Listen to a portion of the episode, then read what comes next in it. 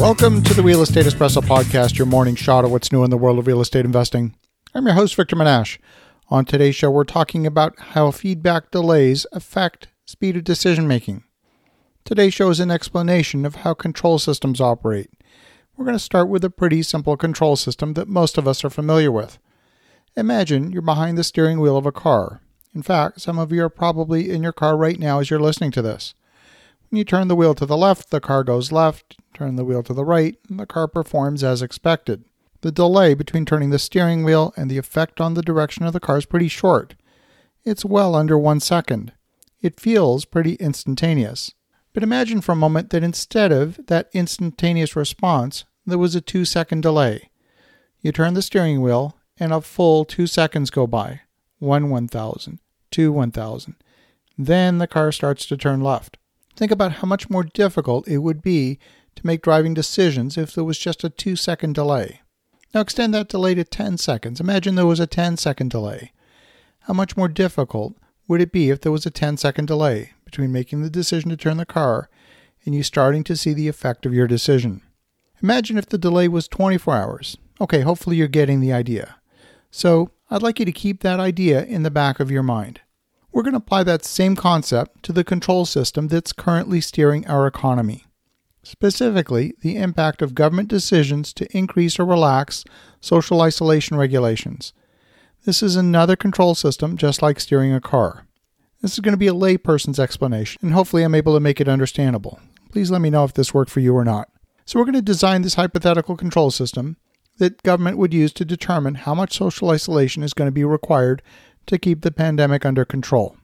Turn the wheel to the right, you have more social isolation, you reduce the spread of the disease. You turn the wheel to the left, you have less social isolation, and the disease spreads more quickly. Government is monitoring data that's coming from the testing that's happening all over the country. They're using the number of reported cases. They're looking at the number of people being hospitalized. All of this data is being used to make a decision on how strict an isolation policy is required to stop the spread of the pandemic. So the question is when do they need to impose a stricter isolation policy? The economic damage that results from a complete shutdown is extremely painful, and there is not consensus among the population that a full lockdown is warranted. So, if not now, then when?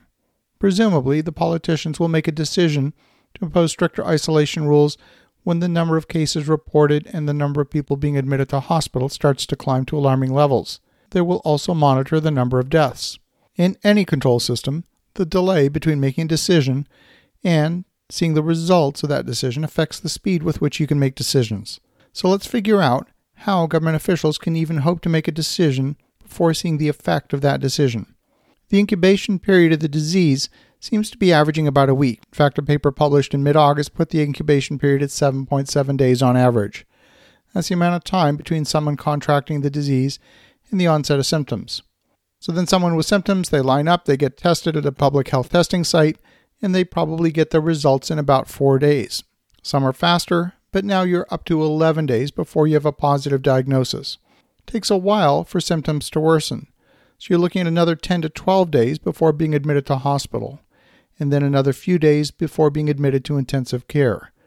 On average, we're looking at three weeks from the time the disease is contracted until someone ends up in hospital. The average hospital stay for a COVID 19 patient is 23 days. In China, it was a little longer at 27 days. So let's add all this up. We're looking at an average of 44 days from the time someone catches the disease until they get released from hospital or they die. That delay means the results of any decision made on day one won't appear for another 44 days. In fact, the data that shows up in 44 days won't be conclusive.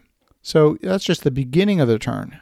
So, in order for a trend to establish itself, you need to wait nearly double the delay before you have a visible trend resulting from the decision. I'm not going to go through all the math to prove to you mathematically why this is the case. Just take it on faith that we're going to be looking at a total delay of 88 days for government to gather enough data before they make a second decision. So let's say on day one, they see case numbers creeping up to unacceptable levels.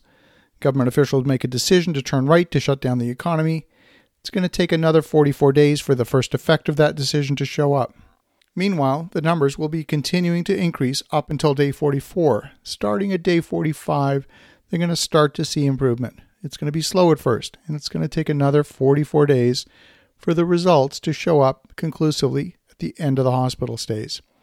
I'm describing a control system mathematically. This is the same as steering a car with a steering wheel that has a delay of 44 days before you see the impact of your decision.